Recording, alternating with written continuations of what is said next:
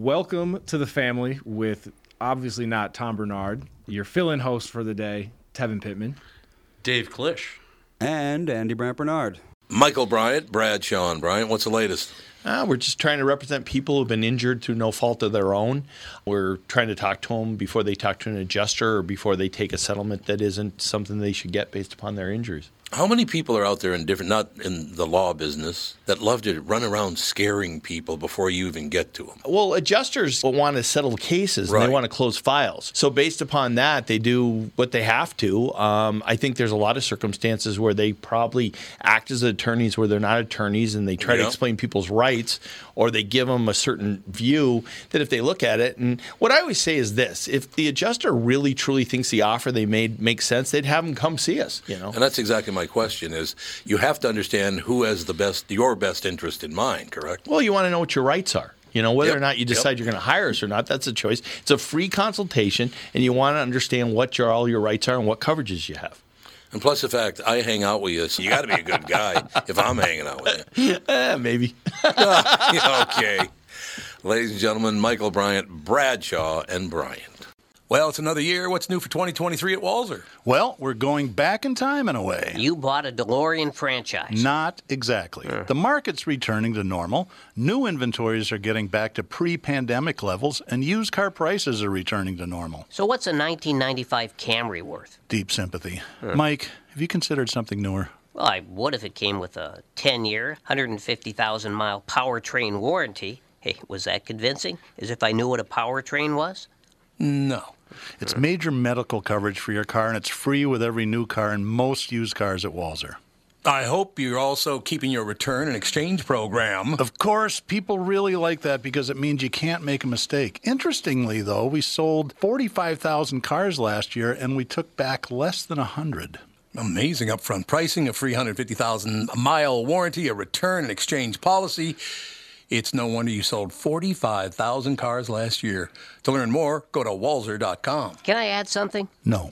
Yeah, I'm the only one in the family who showed up. Right. Only one of the family of the in the on the family. Yeah, Yep, I got, exactly. I got a phone call late last night, and he's like, "Well, nobody's showing up." And then I was mm-hmm. like, "Okay, well, his next words are going to be shows canceled." And he's like, "So it's just me and you." And I was like, "Absolutely, let's let's let's rock it out." Well, then So- he and then he sent me a text. He's like, "It's just gonna be me and Tevin. We're gonna give it a shot. You want to be on?" I'm like, well, I, think Well, I was can thinking it's work." like, you know, what if you're in the middle of saying, like, oh, so what do you think about this story? And then all of a sudden I get a phone call and it, you're just like, uh. Yeah, that's yeah, that's exactly Never what my thought was. I was mind. like, am I gonna, do I have enough to talk about to fill an hour and a half? Do I love the sound of my own voice? A host much? and a producer isn't enough. You got to have at least one more person. Yeah, So, but no, we'll we'll make it work. So obviously, we're any of the listeners that want to call in and, and have anything to talk about, we're gonna wing it for a little bit here, and then we have a from Outer Banks. Um, I forget his name here. Charles Esten. Charles, Charles Esten. There we go. Good Terrible host. memory. So yeah, we have him coming on here at about 11:20. So that'll be fun. He's been in a ton of stuff,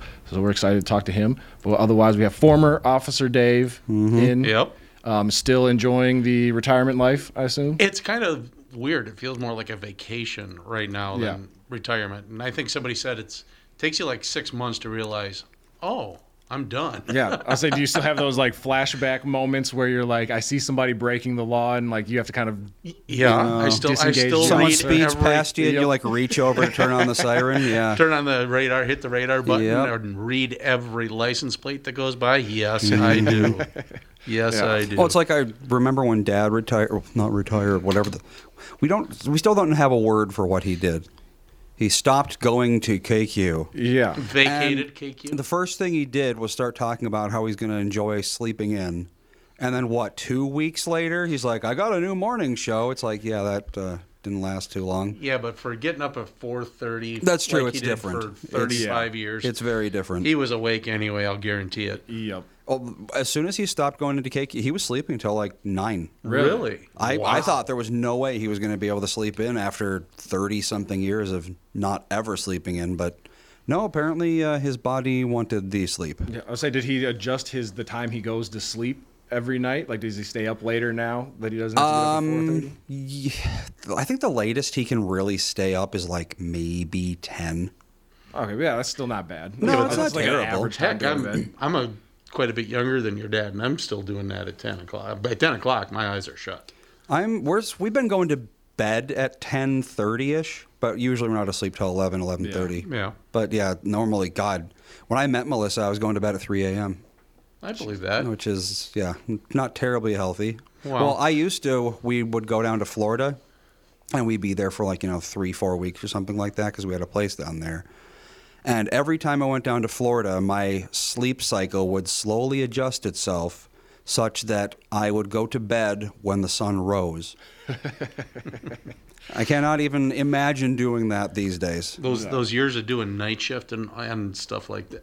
I was fortunate enough that I was my kids were a little bit older, mm-hmm. so I could, you know, they could pretty much go to bed on their own, and so I'd go downstairs and watch TV till 1 a.m. and then I'd go to the gym at like 1:30, and then come home and go to bed about four on days that I didn't work. Yeah. And then the night that I before I went to work, I'd stay up till six or seven just to try to, okay, I'm going to sleep till four ish and then get up and go to work tonight. Okay. Oh, so glad that's Yeah, over. so that definitely would take a, a toll on you. And so actually, I was there. Just came out today. It's kind of in your alley as a former officer, and obviously laws in Georgia are going to be different than they are here. But there was a uh, Georgia football player that was racing his one of his teammates or something in a car. The car ended up crashing. Unfortunately, one of the players died. Yep. He fled the scene came back two hours later and like lied to the police about like where he, his involvement and kind of the whole situation. And now there's a warrant out for his arrest, but he's at the combine for the NFL. he's about to be like supposed to be a top like one or two pick in the Oh, NFL. really? Oh, and probably boy. just yeah. I don't think he's coming away. out of this one. no. Yeah. No, like No. is he most likely going to jail for a very long time, or is it like a very stiff fine? Like what? It, the, depending on how the judges react to it. Um, Probably like five, ten years, maybe. I don't think I don't know that he'll get jail time. I mean, you look at these guys that were scooting down 394 a couple of years ago, and they're I remember you know they just paid like a five hundred dollar fine, and that was it. Well, but the guy fled the scene of uh, That's- death. That's see, that's, that's- it that's could, another could be considered manslaughter if the guy was still alive when he fled, or something Yeah. like that, or if the if he was drunk when he was you know at the And- wheel. Yeah, and that was the other thing was because they were celebrating their national championship parade is how the Uh-oh. night started. Yeah. And so the one guy's blood alcohol level was a .197, which is like pretty double, high. yeah, double the legal limit in Georgia. And yeah, so that was part of the reason why. they Yep. And see here, it would be criminal vehicular homicide. Yep. And who knows what it is? And it might be the same Yeah. thing in Georgia, but um, yeah, that's you know that's a felony. That's that's a big one. Mm, so That's uh, yeah, that's not a good one. And fleeing the scene of the crime makes it a lot worse too. Yep. Yeah, they I believe he fled the scene, came back, and when they asked him about it, they were he was like, "Oh, I heard it from the accident from my apartment Oh, my down God. the street or something hmm. like that." And yeah, so it sounds like a huge, huge mess. Well, then you have like the Alabama basketball player that his teammate went to a club and was hitting on a girl. She's like not interested. He ends up getting the star basketball player to bring him his car, which happened to have a gun in it, and he shot and killed the young lady. And now, like the star basketball player is still playing in all the games. Oh, my 'cause gosh. Apparently, in Alabama, he can't be charged with anything for transporting a weapon. It's Oh, it wouldn't be all a like a felony. Uh, what's it called? Felony murder. yeah. Well, the guy that killed her, Huh? yeah, or like accomplice, Accomplice. yeah. He- The guy that killed her obviously getting charged with like capital murder, whatever the highest offense is, and yeah. But the star player, last last name's Miller, I believe. But yeah, he still well, playing I think games. I think and- down there it's like you're, it's legal to drive around with loaded weapons in the car. Yeah. So So what know, state is this? uh, Alabama. Alabama does. So there's a uh, there's a crime called felony murder, which if you're committing a felony and that felony results in the death of someone, even if you didn't intend it to, you are that's murder. Yeah. That's It's why it's called here. felony Yep. murder. So, Yeah, Minnesota has it. I don't. It looks like Alabama does, but like you said, if transporting weapons isn't a felony, then it's not felony murder, and he technically is getting off scot free. Yeah. Yep. Because I know he played in a game like two days later, and the entire it was on the road, and the entire student, excuse me, student section was chanting like "guilty, lock him up." He ended up dropping like 41 points and hitting the game-winning shot, which Mm, wow. for his mental fortitude to do that is pretty Mm-hmm. incredible. But yeah, it's uh, Oh, here's an interesting sticky. one. So in Alabama, uh, looks like transporting weapons to a murderer isn't felony murder, but if he was engaging in sodomy at the time, that would be felony murder. Well, then. There, Uh-huh. yeah, it's just- there are some pretty out there laws where Yeah, like you always sure hear are. it's illegal to eat like ice cream Yeah, on exactly. Sunday in some random state. Yeah, I have a feeling no one's going to jail for felony murder for sodomy, but it's it is on the books technically. I think it's on the books here, too, in Minnesota. Minnesota has all sorts of Yeah. Also, crazy what are, are there like weird? What are weird laws that Minnesota has that people wouldn't Well, be? Minneapolis, for a very long time, had an ordinance you couldn't spit on the sidewalk. I think they should bring that back. Yeah. What Sounds good to and me. And obviously, those are things that like get nobody's enforcing. Don't spit on the sidewalk. No, sidewalk. of and course like that. not. Is there are there any that are like ridiculous that you guys would be asked to enforce that you would be like, eh, I don't really see the point in There, doing this? you know, there were always ordinances that the city fathers thought years ago were a good idea, Yeah. but drift away and uh, Well, like the blue laws. Are those still on the books? I think they might have gotten rid of them. The no alcohol on Sunday. Oh no, that those you can. Well, we still used to be you couldn't buy alcohol. Yeah, Well, then exactly. before the Super Bowl, they were like, we're going to lose out on all this money on Yep, Super they Bowl got rid of Sunday. them. Mhm. Yeah. When I was a kid, yeah, blue laws were on the books. No alcohol sold on Sunday. Yep. Yeah, I went to uh, college in uh, North Dakota State University, and then Fargo. Like you can buy alcohol anywhere and everywhere you you, could probably buy vodka at a kindergarten. Right, and then moving to Minnesota, I was like, "What do you mean your liquor stores are closed on Sunday?" Like, Oh yeah, in Hey, that's Florida, right. You're yeah. a good Wisconsin boy too. Yeah. I like that. Yep. There you go. In Florida, you can buy wine at Walgreens. yep, Yeah, Yep. it's everywhere. Every gas station and supermarket in Wisconsin has beer. Yeah. and it's high test It's beer. It's starting to happen here. You see beer at, s- uh, at gas stations. yeah, but it's some like the places. three point two, three point two percent. Yep. Yep. Is that near beer? Yep. The- Yep. Well, it's It's kind of near beer. kind of. I don't, mean, I don't near- really drink beer. I'm not a Near huge near fan. beer is no alcohol. I, should probably talk. I thought near beer had alcohol, but it was like super low, no, like you know, one percent or something like that. le- probably even less than that. Um, you know, it's I've got friends who are teetotalers. I call them, which Mm-hmm. is probably not politically correct, but they you know they drink the Heineken zero zero beer non-alcohol, and there's zero in it. Yeah, Um, What's the point? like because well, some Doesn't people like taste the good. taste. yeah, that's what I was. Some people like. No, I mean, beer doesn't- I love no. beer, so Heineken, I don't. I mean, like Guinness. If Guinness didn't have alcohol in it, I'd drink it. But I don't know things like Heineken. Meh. no, I get you. Yeah, no, that that was kind of the same way. I didn't really like beer when I first started drinking, and was like, how, why would you ever drink a zero percent? Like it not doesn't taste good. Mm-hmm. Drink a soda. it's not as bad. Soda Yeah. tastes better. Right. It's also zero percent Yep. usually.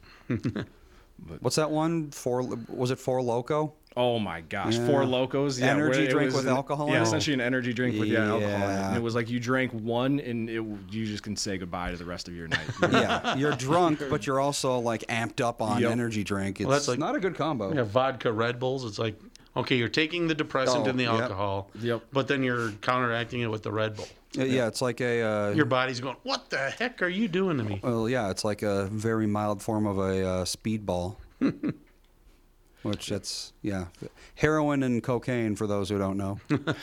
Is that what actually what it's called? You speedball. That's what killed Chris Farley. Chris Farley, John Belushi, all John, those Belu- guys. well, John Yep. Belushi, uh, Chris Farley died of the same cause of death at the same age as John Belushi.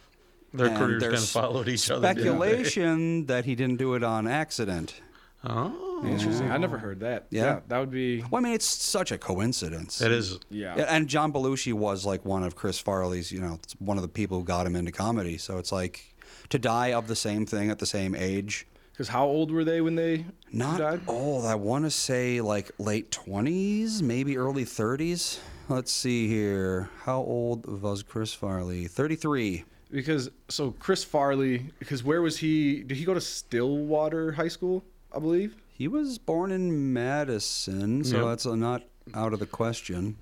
Or I feel like yeah, somewhere it was either in, somewhere in Wisconsin or somewhere in Minnesota. Madison, Wisconsin. Okay, so that's what it was. So In 1964. when I was in high school, one of like Chris Farley's former football coaches was like this big all-star, well-known Oh, coach, yep. and he came and did a uh, like a speech to our football team, and he was telling a story about Chris Farley how they were in the middle of some intense game and it was raining, close game, fourth quarter, and he turns around because he hears like the fans laughing and cheering. and he turns around and Chris Farley is running up and down the sideline, like sliding through the water that's on the ground.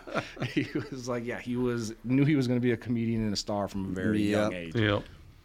Yeah, he God, he died uh, 97. Yeah, that was a long That was time. a ago. while ago. What's that? 26 years? Yeah. Yeah. Yeah, you know how uh, every time we mention one of Dad's favorite celebrities, he's always like, "Oh, I can't believe he's been dead for 40 years or whatever like that." Now I'm getting to that point where half of the people that I grew up watching are dead. Yep. Yeah, no, he was because he had the what was it, living in a van down by the river. Yeah. Yep. Up The, on the SNL. motivational speaker. which Yo, has started that to make its rounds again because Is people it- are purchasing like uh, like big vans and turning them into these luxurious like campers. Yep. And so for like it's like for forty thousand dollars, then it'll show a picture of him like you can live in a van down by the river. Forty thousand dollar van though. That's uh, pretty good. I don't know. No, Yeah, I no mean, that- bathroom though. No, I guess the no, river's and then the you still have to pay. You still have to pay another probably like ten thousand to gut it out and put a kitchen bed, electronics. To pimp your ride? stuff. Yeah, do the pimp my ride treatment. Mm-hmm. But, but yeah. So how did your kid got um, left out of the Disney trip? Is what I'm hearing. That's where everybody's He's just going. too young. Yeah. year and a half. He doesn't even know where he is most of the time. Right. He's just like he's very recently gotten to the point where he can like walk into a room and recognize it.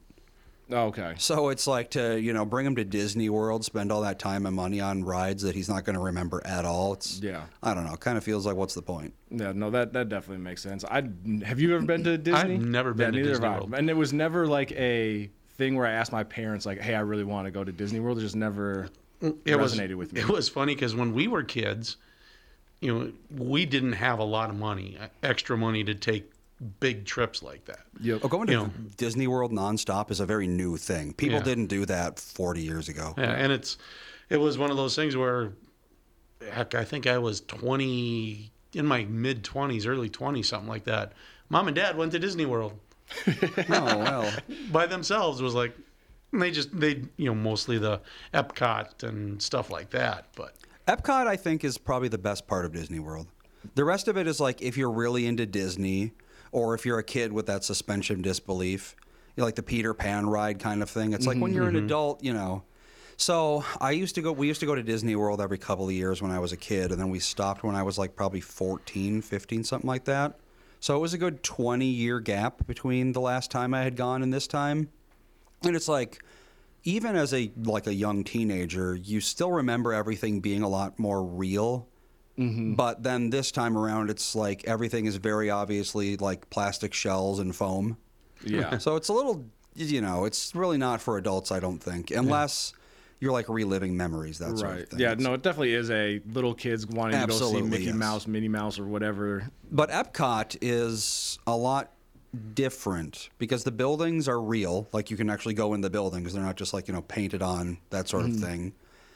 And I don't know, they do a they do a good job in Epcot. So if you're going to go to Disney World, I'd say go to Epcot and go to Universal. is that is that wh- as Disney World where that Star Wars experience thing is? Yeah, that's pretty cool too. Where they built the Be life-size prepared Millennium- to wait in line for two hours. Yeah, I'm good. Yeah, that I could. That would be that would be where I draw the line. Like, like I'm I'm not the biggest Star Wars fan in the world. I like it, but the Millennium Falcon ride, once you get into the Millennium Falcon, they've basically recreated the set from the show, which is pretty cool to see. It's like you know you can see that chess table over there where Chewie and Han were playing chess, and you know all the backgrounds from the Millennium Falcon.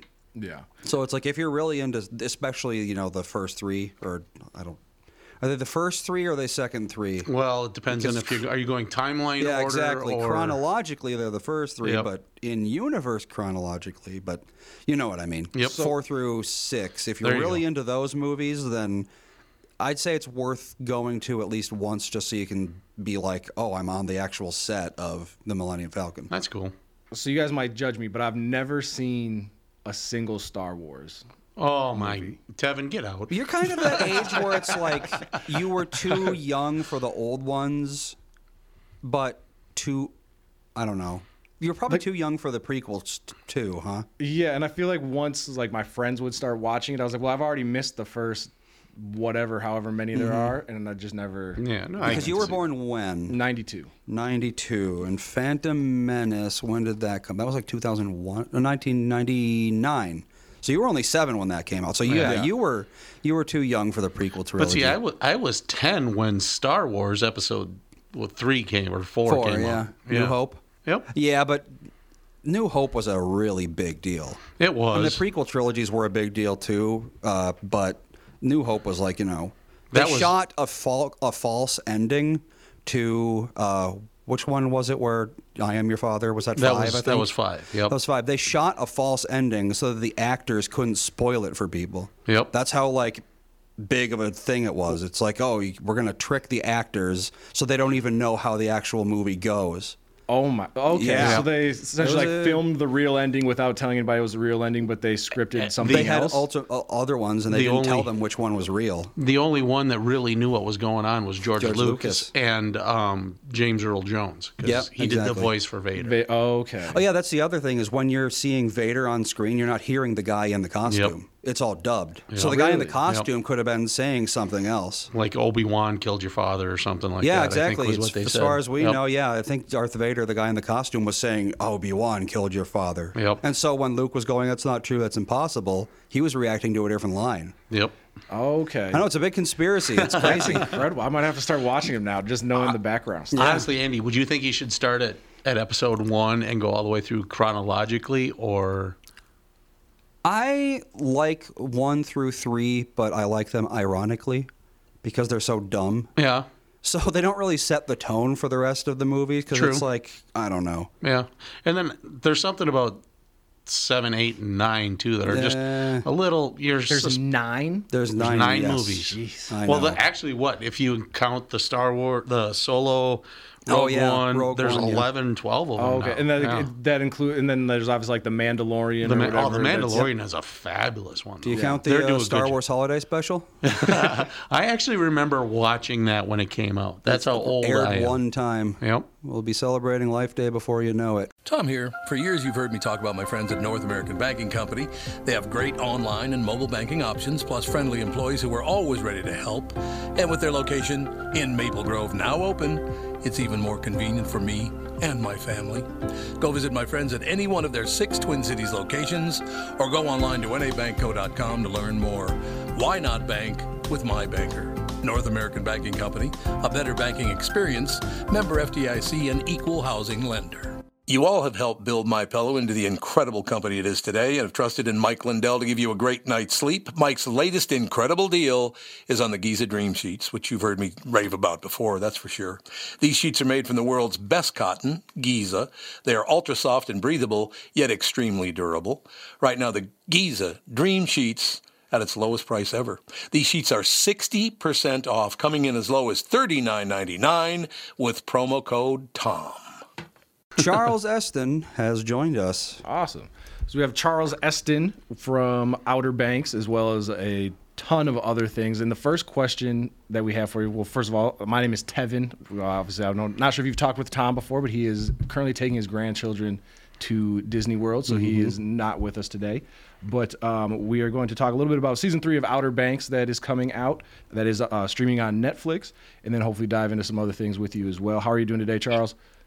I'm doing great. It's great to be with you. Yeah, thanks for joining us. Um, so, for anybody that hasn't seen Outer Banks, you are the villain of the series. Uh, Ward Cameron is you are essentially more or less trying to stop the children from getting the gold. Is that a good way to summarize quickly what? Yeah, I guess uh, on the role is? heels of what we were saying, I am the Darth Vader of. Uh, There you go. No, we. Uh, I haven't actually. I haven't seen much of the show, but watched the trailers a little uh, refresher, and it gives off some of the. We were talking with Andy. Gives off some rocket power vibes as well as um, the Goonies, and then we're scrolling through and seeing that you actually were on Rocket Power or involved in a Rocket Power episode at some point in your career. Is that just a coincidence that that is kind of the impression that we're getting from the show, and then that you had a role on Rocket Power, or is that something that was that planned? is a co- that is a coincidence. I actually didn't have a role on it. I co-wrote a Rocket Power. Oh, yeah, you you're the co-wrote. There you screenwriter. go. Okay. Yeah, it's the screenwriter. Yeah, but I Yeah, which is which is uh, probably the only screenwriting credit I have. That was a long time ago, but my kids loved the show, and I knew a, I knew a guy who was uh, working with it. So he and I wrote a script, and uh, and, it, and it, it got on. It was it was a thrill. So on one of the trailers for The Outer Banks, uh, there's a scene where they're doing like a kind of secret handshake thing, And when they do the secret handshake, they go woogity woogity woogity.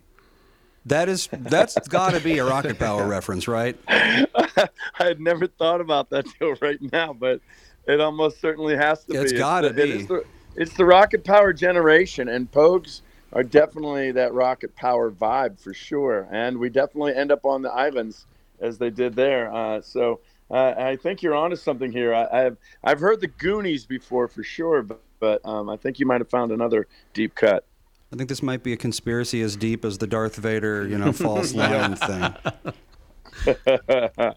well, it's another line about that's the other thing about Outer Banks about this character I play is um yeah, I mean I'm the bad guy, I'm the villain, but one of the things one of the reasons they came and asked me to do it, and one of the reasons I was thrilled to do it is because it's more nuanced than that and uh and you end up sort of being conflicted and feeling for this guy you never thought you would feel for, um, which certainly happened uh, in Star Wars. Um, but um, and, and it's also uh, the question season three. Uh, he has all the gold, he has all the money, but really he doesn't have anything in the end. And the, and those pogues who don't have any of that stuff, well, they have each other. So the season three question that we're sort of following up on is. Is there any chance for redemption? Is there? Is there, where does he go now that he's hit his rock bottom? Um, and so that that was kind of interesting to me to follow as an actor. And getting like kind of how you're saying the villain, he's not a traditional villain. You do sort of feel for the guy. How do you prepare yourself to one take over a villain role? Because it's obviously not necessarily how you are as a person in real life. Is there any certain, you know, uh, I guess tactics that you use to prepare for a role such as this? And then do you anticipate in the as people start to watch season three, do you anticipate getting more like hey, we don't see you as a villain anymore, or do you feel like people will still see you as a villain as they watch season three? Well, what you're always out for as an actor is that they can open their ideas of what they see you as. Um, there was a time when I was on Whose Line Is It Anyway that um, uh, I had to fight with the fact that um, people maybe couldn't see me as a dramatic actor. And, uh, and then you just keep slowly chipping away at that, no pun intended, because that's my name, Chip. But um, I slowly but surely, with enough small roles, they started to see me as a dramatic actor, and I got to play this guy Deacon Claiborne on the show Nashville. Um, That guy ended up being not a troubled guy and went through some hard stuff, but ultimately a very good guy. So yeah, then you're battling against oh you're a, you're a good guy, you can't play a bad guy. Um, but thank goodness these creators of Outer Banks, Josh and Jonas Pate and Shannon Burke, they knew that that would be a good head fake, and they also knew that maybe they want their bad guy to have some heart and humanity. Um, by now, I think people can accept me as a bad guy, so I'm just you know interested in whatever else they might be willing to see me as, and, and see what that that next role is. Um, that's that's the fun part of being an actor is just trying to show as many facets of your humanity as you can. Yeah, and being obviously Nashville is a wildly successful show. Do you get recognized more for Nashville or for Outer Banks at this point? It's funny. It's it's a real it's a real um it's a, it's a game I play where it's, uh, when you see that recognition in the eyes and they they're either pointing or they're looking at you. I, I I try to figure out. I try to guess which whether some people it goes all the way back to whose line is it anyway. A lot of people grew up on that with their families or Mhm. now watch it on YouTube even. Um, uh, but then there's definitely that contingent that knew me uh, from that. I was on The Office uh, for about eight episodes, and that was so huge that there's a contingent that that's what it's from. I've gotten a little bit good at guessing. Oh, and then the one last one, there's another one too. A lot of the Outer Banks fans talk about rocket power. That where there was a Disney show that came later that was for younger kids that was called Jessie, and I was the father on Jessie. So a lot of the same kids that are loving Outer Banks go, wait a second, you were the dad on on that as well. so it's but it, when when you do this long enough and you've been as fortunate as I have, there's a there's a whole bunch that they could choose from, um, and I don't I don't I love hearing each and every one of them. If it's somehow, you know, connected to them in their lives, and and you can tell it's from a good place of memory. Um, I'm happy for that. Oh yeah, Well, I, uh, Charles this is Dave. Um, just kind of f- helping fill in here today. Um, I see you. You actually spent some time on actually on the stage at the Grand Ole Opry, and so you got a pretty successful uh, music career also. Uh, well, that's been one of the most amazing things about the Nashville experience for me. I, I've been a musician my whole life. You know, was always singing and writing as a kid, and then went to college and did the college band thing, and that went so well that I hung around the next year after college just to do that. Ended up going to Hollywood, and always thought I would, you know, maybe meet another band, meet a bass player, meet a drummer again, but that never really happened. But along the way, I got to always keep going with the music, and uh, it wasn't though until Nashville, uh, this show later in my career, that I got to come here to Nashville and I'm still here. I'm not going anywhere. I love Music City, and that playing that character Deacon opened all these amazing doors for me. The grandest of which was the Opry, uh, the Grand Ole Opry. There, I recently um, found out I'll be doing my 157th appearance on the Grand Ole Opry in March, and uh, the, I don't take that lightly. My father raised me up on country music and raised me knowing how important the Opry was. Um, so I, I, can barely believe it, but it's it's something that I, I, get to call true. As a as a kind of the old school country f- music fan, that's pretty darn cool. 150 appearances on the Grand Ole Opry. That's something to be proud of for sure. Absolutely. And do you remember your first time performing on that stage? Oh, absolutely. Yeah. Um, I knew I was there. First of all, the great thing about getting to play that guy, Deacon Claybourne, is Deacon went first on a lot of these things. So I was first on the Opry stage as Deacon. I was first at the Bluebird Cafe as Deacon. I was first on stage at the Ryman Auditorium as Deacon, and then slowly but surely, uh, Charles or Chip got to do these things. So that was always helpful because it meant that I I got to stand there for a second before the moment came. But it only helps you so much by the time I was literally standing in that circle um, at the Grand Ole Opry, man, I felt every every bit of it. And you know, a long time ago, I realized that kind of nervousness, that kind of excitement, I don't run from it anymore. I sort of embrace it because that's why I do what I do. There's there, you know, there's a whole lot of things you can go do that you'll never feel excitement and you'll never feel that kind of but those kind of butterflies. So I remember being there. I remember thinking, I wish my dad was still here so he could be here and be a part of this. But um, but thanks to the kindness of the good people at the Opry and their great talent, I was surrounded by greatness, and so I made it through the night. And they just kept asking me, and I kept saying yes. That's cool. That's really really cool. Yeah, we my wife and I not too long ago went down to uh, Nashville and saw we actually saw like three performers run their um, first appearance at the Opry, and you could tell that they were incredibly moved when they hit the circle. And for, I guess for those who don't know, the circle is the actual part of the wood floor taken from the Ryman and brought to the uh, Grand Ole Opry where the performers actually sing, and it's yeah. Those that is the that is the circle that that wood right there was the same. Those are the same boards that Hank Williams sang from, and Minnie Pearl, and you know. Yep. On and on and on, all the greats. Yeah, uh, and uh, you see them, you see them tear up at the sheer emotion of being at that position and realize, oh man, I've made it, or you know, I've this is a dream come true. It's very very cool. So kudos yeah. for you for 150 appearances. That's amazing. Yeah, yeah, it's interesting. I knew, I wanted to make clear that I knew why I was there. I knew that this side door to this world had opened because of this character Deacon and so the first song I sang, I thought it would be rather appropriate. One of the first songs I sang was the great Buck Owens hit "Act Naturally." they're gonna put me. They're gonna put me in the movies. They're gonna make a big star out of me. I'm gonna play a role about a man that's sad and lonely, and all I got to do is act, act naturally. naturally. So very rather... cool. Very cool. No, and kind of keeping with the music theme here, you also got on March 3rd here in two days. You're launching your uh, debut album. Is that correct? Well, this will be the first single from my debut album. During my 10 years here, I've, I've made a whole lot of music, but they were all in the form of singles. And as a matter of fact, I'll just to show how much I love this town, I, um, I was surrounded by great writers and great musicians and producers. So I determined at one point to make the most of it that I was going to put out a brand new single every week for as many weeks as I could. So every Friday. And, um, it turned out I put out 54 consecutive weekly singles, um, and those are all available for streaming anywhere you get your music. Um, but then later, I found out when they uh, brought me a plaque when I was on the Today Show that that was a world record. It was literally a Guinness Book World Record.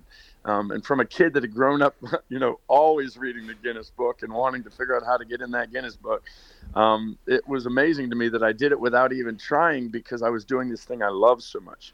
So in any event, that's the singles. Now I think it's finally time for the album. The album's the more complete picture to me. It's almost like a movie all the different songs would be your scenes and how the songs fit together make this whole. And so i was really been wanting to do this for a long time. It's finally upon us and the first single is coming out on friday. It's called one good move. And um, it's about how when i was a young man i'm not too unlike many of us i wasn't that smart made a whole bunch of bad decisions but I made one good move, and um, I'm still married to her today. That was like we've been married 31 years, and I look back and I don't know how that uh, young fool I was was smart enough to hang on to her. Mm-hmm. Um, and that's what the song's about, and it comes out on Friday. That's really cool because you're just a couple of years older than I am, and my wife and I hit number 31 this year also. So congratulations on that. Oh, congratulations to you! So uh, yeah, yeah, go get that and play it for her. This is this is for everybody's one good move. There you go. I was say, and is that the kind of overall kind of inspiration for the album in total, or was there anything else to kind of help put these collections of songs together? Oh yeah, there's a there's a lot more. She's definitely in there and all over it. Um, uh, there's other songs in there that you'll know are about her, but I think that's the great part about doing the album is you want to to take you on a journey, uh, sort of like a season of the show or, that I'm on or, or that Nashville was on. And one of the great things about playing that character Deacon is just I got to experience all that he experienced, and and I got to find out how much that moved other people. Uh, you know, basically life it can be hard. We all know that. If you're going to live a certain amount of time, you're going to find out how hard it can be. So this is what the the through line of the album is is love and loss, you know, and and despair and hope and hanging on through the hard times so that you can get to the good times. And um, uh, it's a journey, and uh, I hope a lot of people get to take it with me. Very, very, very, very, very cool. Yeah, and um, so obviously you've got Nashville, you've got Outer Banks, and your music career here. The Guinness Book of World Record holder. Doing it on accident, I think, makes it more impressive because you were just, I'm just doing what I love to do, and then somebody came around and gave me a plaque for it. Um, exactly. it, it, growing up, obviously in Nashville, having kind of being in that, uh, like obviously the top, I would assume, country location in the U.S., if not the world, where country stars come out of. Um, is country being your first, um, obviously, passion? When did you kind of get into the acting side of things, and when did you know that you had a talent to make it uh, in Hollywood? Well, actually, um, I'm not from Nashville. I only moved here to do the show. Oh, Nashville. okay. I was I was born in Pittsburgh, uh, but my parents uh, split when I was in about third grade, and my mother moved us to Northern Virginia, right outside of um, D.C. And so I grew up in Northern Virginia. Went to school at William and Mary in Williamsburg, where I met my one good move. Um, and not long after that, that's when I went to Hollywood. And it was when I was out there that you know I got to do all those roles. Um, but while I was doing all those roles, um, and I mean all those roles. I'm I, am i am older than you, like you said. I was on Cheers. I was on Murphy Brown. I was on Married with Children and ER and Star Trek: The Next Generation. I was a Klingon, folks. Um, so I got to do all that stuff. But always while I was doing it, music was there. And yeah, my dad showed me country music very very early on. But I was also the rock guy. I was Springsteen and Petty and REM and you know we played all those bands in our in my band police talking heads. And so now i think i'm made up of all those ag- ingredients you know all put in a crock pot and just simmering for all these years. And my music reflects all of those things but definitely with a country heart underneath it all. Yeah so you can get elements of yeah other kind of a blend melting pot of all of your favorite you know acts growing up and and that is showing in your music? Yeah absolutely. And and and that's I think why it's taken me so long to do the album because I think even more than singles, album are sort of a statement of who you are and what you're about. And while you're growing up, and it took me longer than some to do that, I was always sort of sounding like the others or trying to in some ways. Like when you're playing a cover of a Springsteen song, especially when you're on Whose Line and you're doing an improvised song where you're meant to be sounding like Springsteen, you really do try to sound like him. And sometimes I, as an actor, I take those influences really strongly. When I played Buddy Holly for uh, almost two years, I tried to sound as close to Buddy as I could. So I've always been so drawn to that mimicry, not just of how they sound vocally, but uh, how their lyrics and their songs go when I'm writing. Um, so that's good to start out with, but eventually you have to let that sort of just all those ingredients going together to something that's more authentically and truly you. And I think that's what I finally come around to with this album. So although I'm an older guy, it's it's taken a while to go. I know who they are. Who am I? And this album is is a good attempt at that. Yeah, and you and you kind of mentioned briefly there your writing process when you're sitting down. Do you have anything that's unique? I always love hearing creative people such as yourself, whether it's getting ready for a role or trying to write music. It's not like you just go, okay, today I'm going to write a song and sit down and write a song. Do you have like a specific process? Do you go, you know, out into uh, the country, sit in your car? Like, what's your writing process like? Well, the Nashville writing process is one I've grown to love. I was always on my own for years and years, um, just writing, and um, I realized at the time that I wasn't doing it in a in a purposeful way, and that if you're really a writer's write, whether it's songs or books or whatever, you have to write like consistently and you have to write when you don't feel the muse you have to sit down at that desk or that wherever you're writing and, and write one of the great parts about nashville is the co-write the co-write is like you and I would say, maybe in this conversation, we say, "Hey, we got to get together. We got to write one." And then you slowly you book it, and you meet one day, and you go in a room, and maybe you come to my house, maybe I go to yours, maybe we go to a studio, maybe we go to a log cabin, whatever it is. We walk into that room. It can be two of us, maybe it's three of us, and when we leave, there's a song that's a lot more deadline oriented, which which I really like, and it's feeding off each other. But what, what the great parts about that is what I've done for years now that I really love and recommend is when an idea comes, don't bank on the fact that you'll remember it. I used to do that. Now I do not waste a second. I either get out and write that lyric down, generally on my phone. Just I have a memo line called Song Ideas, uh, and and I just mm-hmm. enter like a lyric or a title um, and then I also have that's only half of the song. The other half is the audio part. I'll be driving down the road and the windshield wipers will just be clicking and it'll put a little tune in my head. And so I, I if you went to my memos, uh, audio memos on my phone, you would literally see audio memos memos with titles like Deedle Deedle Don Don. It would literally say Deedle Deedle Don Don. You go, well, what the heck is that? And then I'd hit play and it would go Deedle Deedle Don Don Deedle Deedle Don Don and whatever it was that would be just a musical idea. And so between those two things, when you show up for a co-write, it's almost like I, have never done one, but what I heard uh, a quilting bee would be like. Those ladies would not show up with nothing; they would show up with patches of fabric from that they had collected. I show up with these lyrics and these song sounds, and uh, we just sit there together and talk and and find out where we are in our lives and what's going on in our hearts and we were scrolling through our ideas and slowly but surely these pieces come together. And to me that's the most just always incredible thing. It's like a magic trick. Um, it's funny writing is like a magic trick except magicians know how they do tricks. Sometimes i walk out of a room and go i have no idea how the four of us strangers just wrote one good move and it sounds so great. So I, I, I love it. It's my real passion if i'm honest. Yeah no that, to me there's almost nothing more impressive than being able to take just a blank canvas and then put sounds on it to make a song whether it's a great song or not like just the ability to compose a three minute song that sounds quality like mm-hmm. i wouldn't even know where to start if you put me in front of a computer oh yeah and then the, but then the real real spark of all is when that three minute and something song means something to somebody else when somebody tells you yeah. that song makes me laugh or that song makes me cry or that song hit me at a moment where I really needed it and you know just that sort of um, universal dynamic if that if you're ever fortunate enough for that to kick in that's the real that's the real gold in, in this treasure hunt. Yeah, and and when you are collaborating with people, are there is there anybody that is that you've worked with in the past that stands out as like, oh my gosh, I can't believe I worked with that person, or is there anybody on your list of people that you're hoping to collaborate with in the future? Um,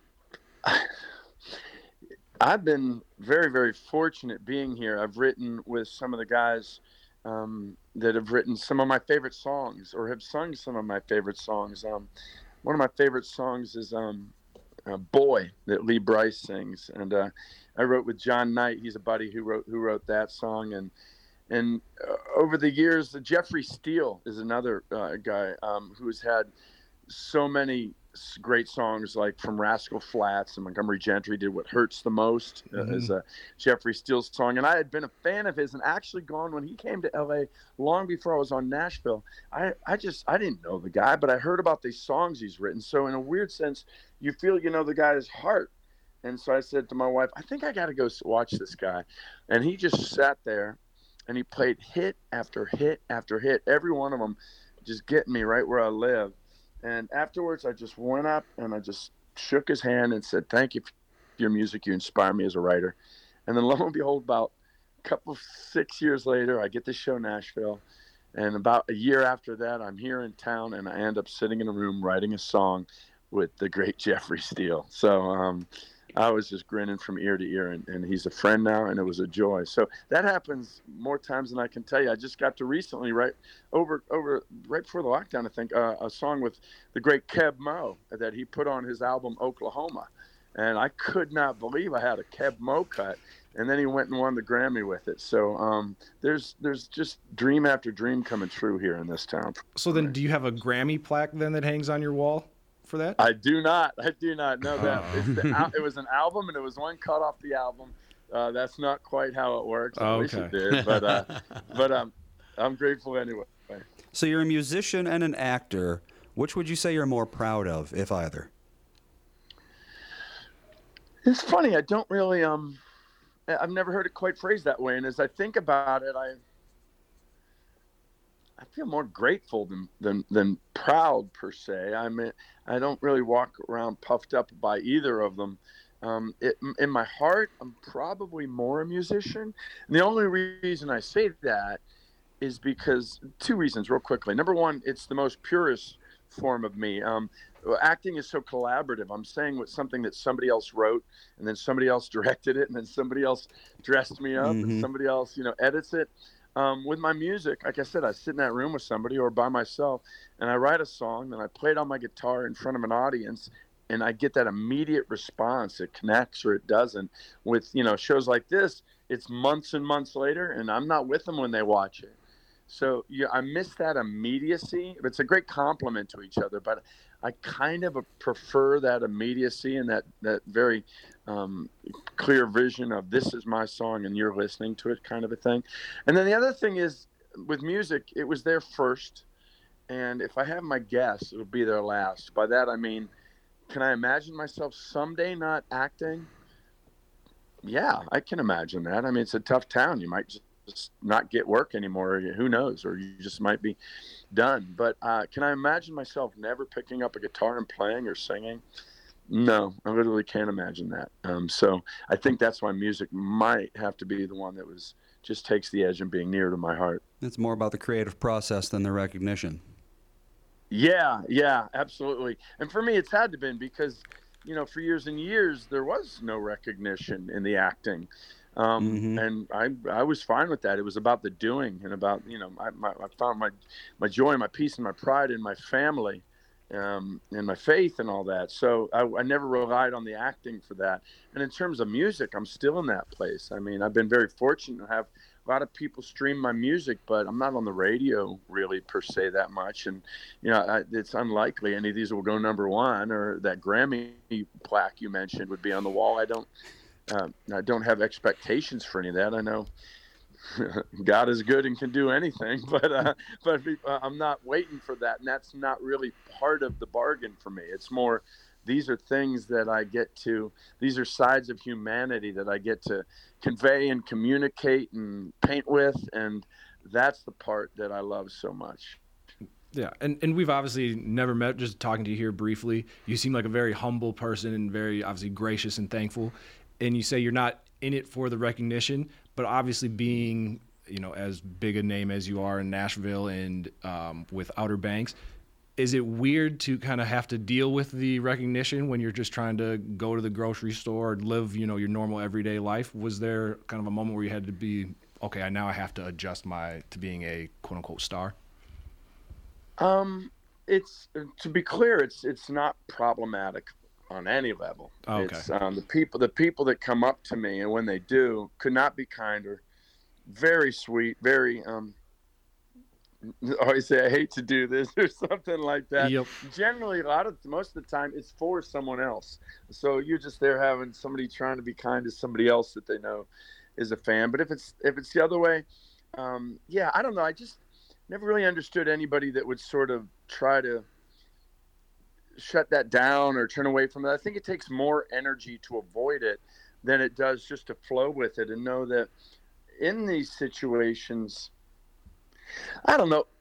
It goes back to what I was saying earlier. Life is hard, right? So Mhm. if in this hard life, somebody gets a little joy in seeing the guy from the thing, I, I'm I'm totally down with that. And you know, I, I- I've gotten real good at the selfie because um, I, I want I, I want it to just be you know expedited and smooth. Sometimes I stood for too long with my arm around a very nice woman while her poor husband tried to figure out the camera Yep. and then take a picture that was so bad they were going to fight later.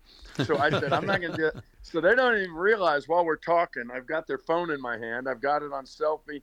And I answer the questions, and we talk for a little bit, and they end up with a good picture, and we're all on our way. So it's it's it's clean and painless, and, and honestly, it's it's an honor that it, that it means anything to anybody. And again, I know that the way time is and the way fame is, there will be a time when it, it doesn't, and it isn't that much, and that'll be fun too. Yeah, no, I worked at a, I ran a comedy club for many years uh, in the past, and we would get, you know, B list to A list comedians that would come in. And I remember Jay Pharoah was one that stood out as having this because he was in his peak SNL days and would have a mm-hmm. long line of fans that I want to take a picture and talk to him. And he would stand outside after the show for an hour, hour and a half, like meeting everybody. And I asked him one day, I was like, "Yeah, dude, you're like the only person that I've seen take all this time." And he was like, "For me, it's yeah, it's an hour out of my day that I won't get back, but to them, it could potentially mean the world that they got to meet their favorite comedian." And so it's always appreciative when you can see celebrities not lose themselves and still appreciate Yeah, the- the people that made them famous. You- People like me Yeah, talk well, to my agent kind of thing. Jay, and it sort of radiates from him anyway, so it's nice to hear that. Yeah. Um, but yeah, so um, for Outer Banks, obviously the main reason that you're on the show, is there anything that people should be on the lookout for season three if they're like myself and haven't uh, streamed it on Netflix yet? Well, for, definitely, that's good. The beauty of um, these shorter seasons, like a ten-show season, we, we were when we were in Nashville, it was like twenty-two episodes. So by the time we were in season five, it was hard for me to tell somebody to go go watch ninety episodes. but um, but for you guys, um, it's just you know twenty episodes, twenty uh, one hours. Uh, each each episode will have you completely ready to start season three. Um, I can prom. Look, I, all I can say is this: I think originally people thought we were just going to be this treasure hunt, this uh, Gordon Gold, Gordon Golden Gorgeous show for you know young adults to watch treasure hunt. But we came out, if you remember, during the lockdown, and what that meant was. Um, number one, we were great escapist, you know, viewing for people just to get out of their own houses in their mind and their imaginations. But on top of that, so many of the kids, or the younger adults that were going to watch us, well, their dad and mom were sitting right with them, or maybe their aunts and uncles and whoever they were locked down with. And those people said, well, I guess I'll watch a little.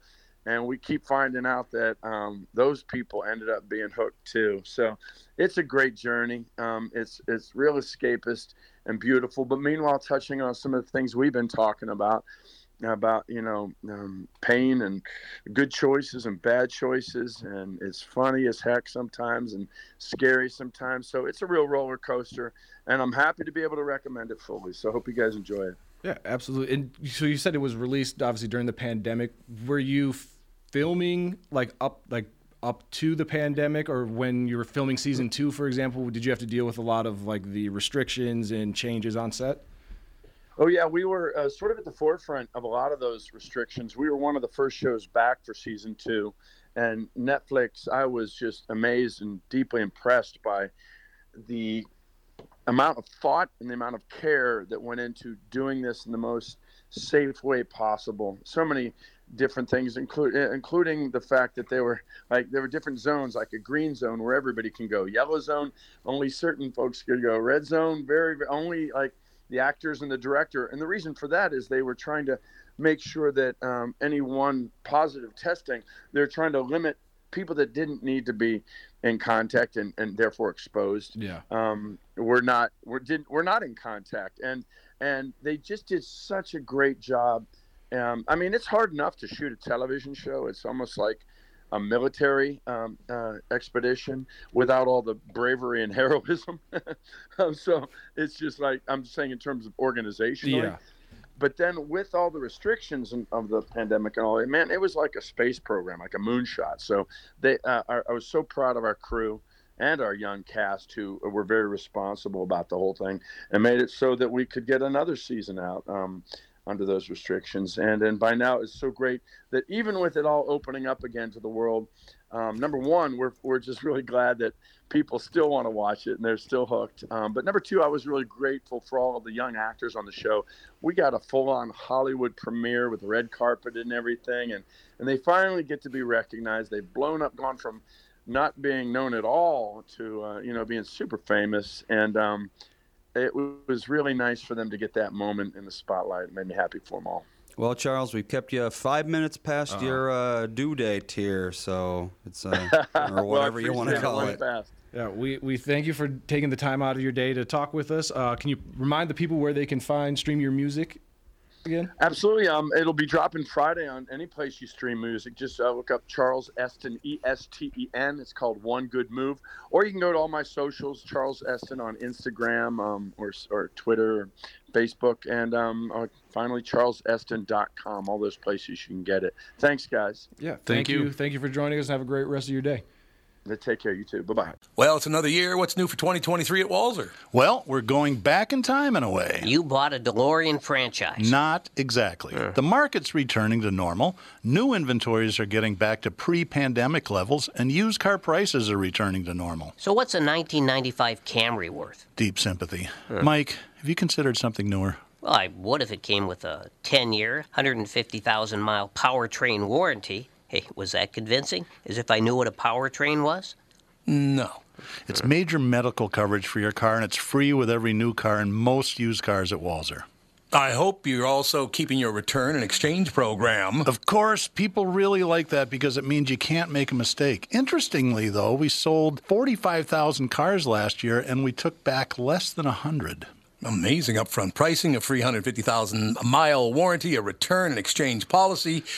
It's no wonder you sold 45,000 cars last year. To learn more, go to walser.com. Can I add something? No. Michael Bryant, Bradshaw Bryant, what's the latest? Uh, we're just trying to represent people who've been injured through no fault of their own. We're trying to talk to them before they talk to an adjuster or before they take a settlement that isn't something they should get based upon their injuries. How many people are out there in different, not in the law business, that love to run around scaring people before you even get to them? Well, adjusters will want to settle cases Right. and they want to close files. So, based upon that, they do what they have to. Um, I think there's a lot of circumstances where they probably act as attorneys where they're not attorneys and they try to explain people's rights or they give them a certain view that if they look at it, and what I always say is this if the adjuster really truly thinks the offer they made makes sense, they'd have them come see us, you know? And that's exactly my question is you have to understand who has the best your best interest in mind, correct? Well, you want to know what your rights are. You know, whether Yep. or not you Yep. decide you're going to hire us or not, that's a choice. It's a free consultation, and you want to understand what your all your rights are and what coverages you have.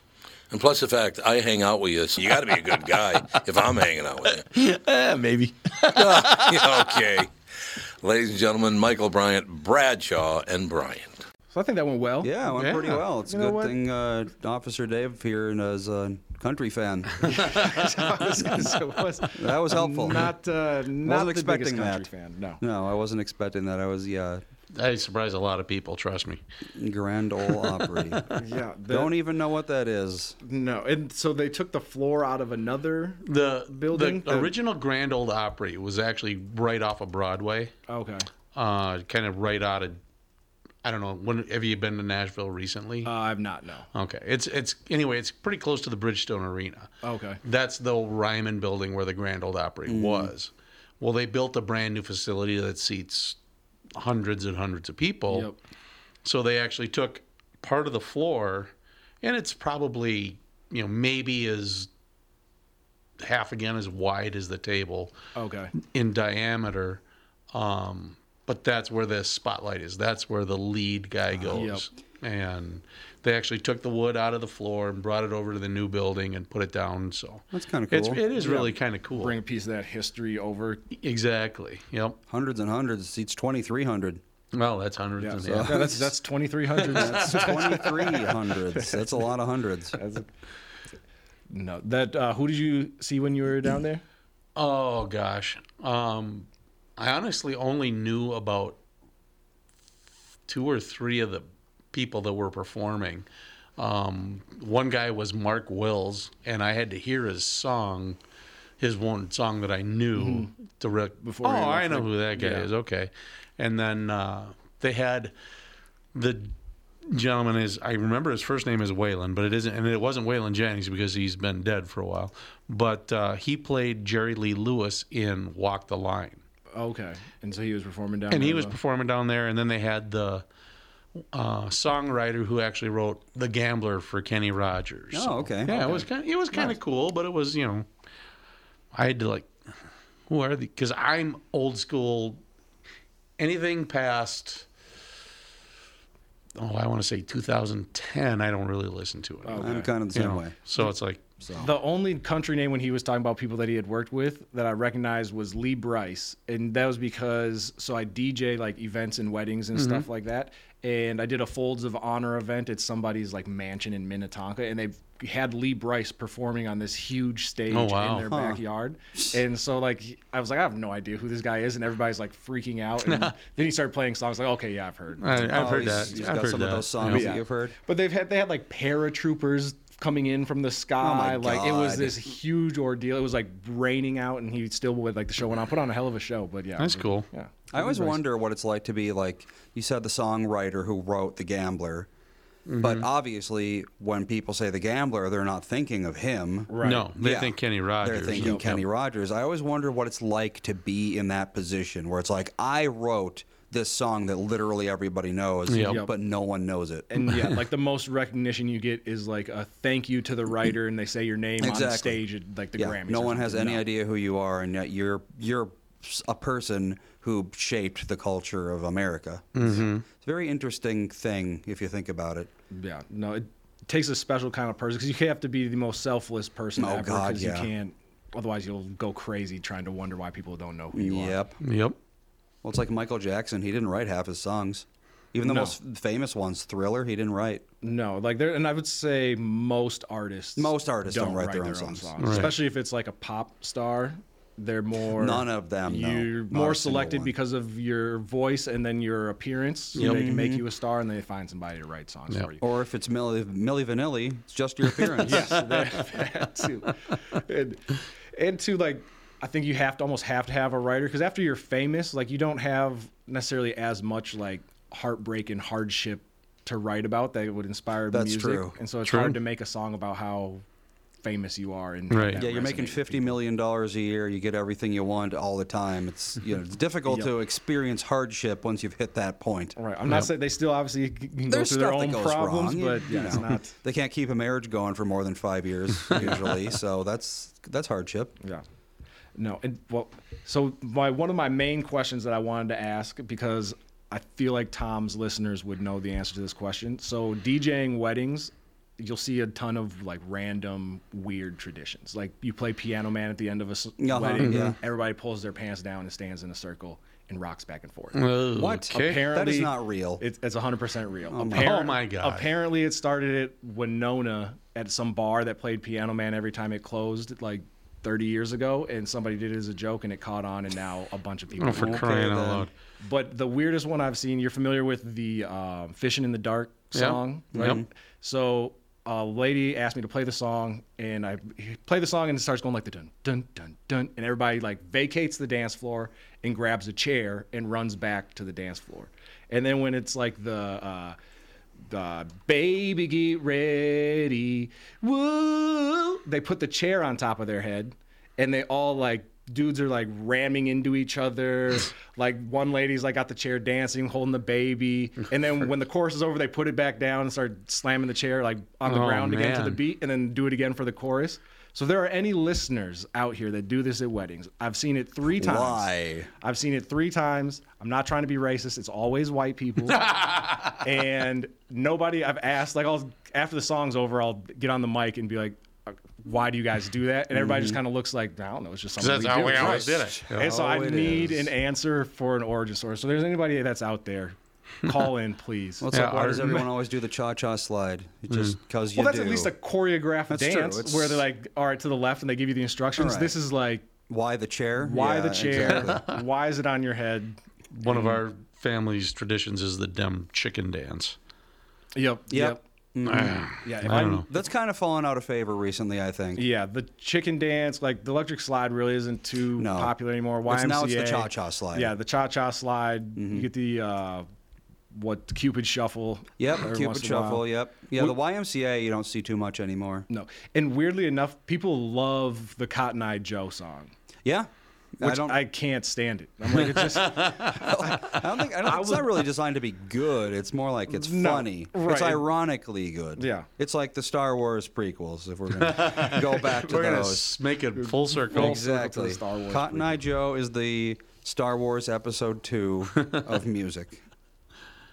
Oh man. But no, I can't. Well, Andy, is there anything new in the news that? Uh, Melissa sent me a couple things over. apparently, the Oscar Mayer Wienermobile had its catalytic converter taken because, you know, of course it did. that Everything's catalytic converters taken, but PETA has offered to pay for the replacement. And you're probably PETA wondering paid- it's the Wienermobile and PETA, but on one condition that it become a vegan hot dog mobile. Oh my god! I was gonna say Pete is probably the people that stole the catalytic converter. Probably. well, it's Mayer. like a catalytic converter. I mean, they're not cheap, obviously, but No. I feel like Oscar Mayer could probably front the money for their uh, their own Yeah. catalytic Yeah, converter. probably. They'll probably have to wait quite a while to get it in. That's true. They're very hard to come by right now. But Well, the Wienermobiles are based on some like 30, 40 year old uh, car, too. Yeah, it's just a chassis.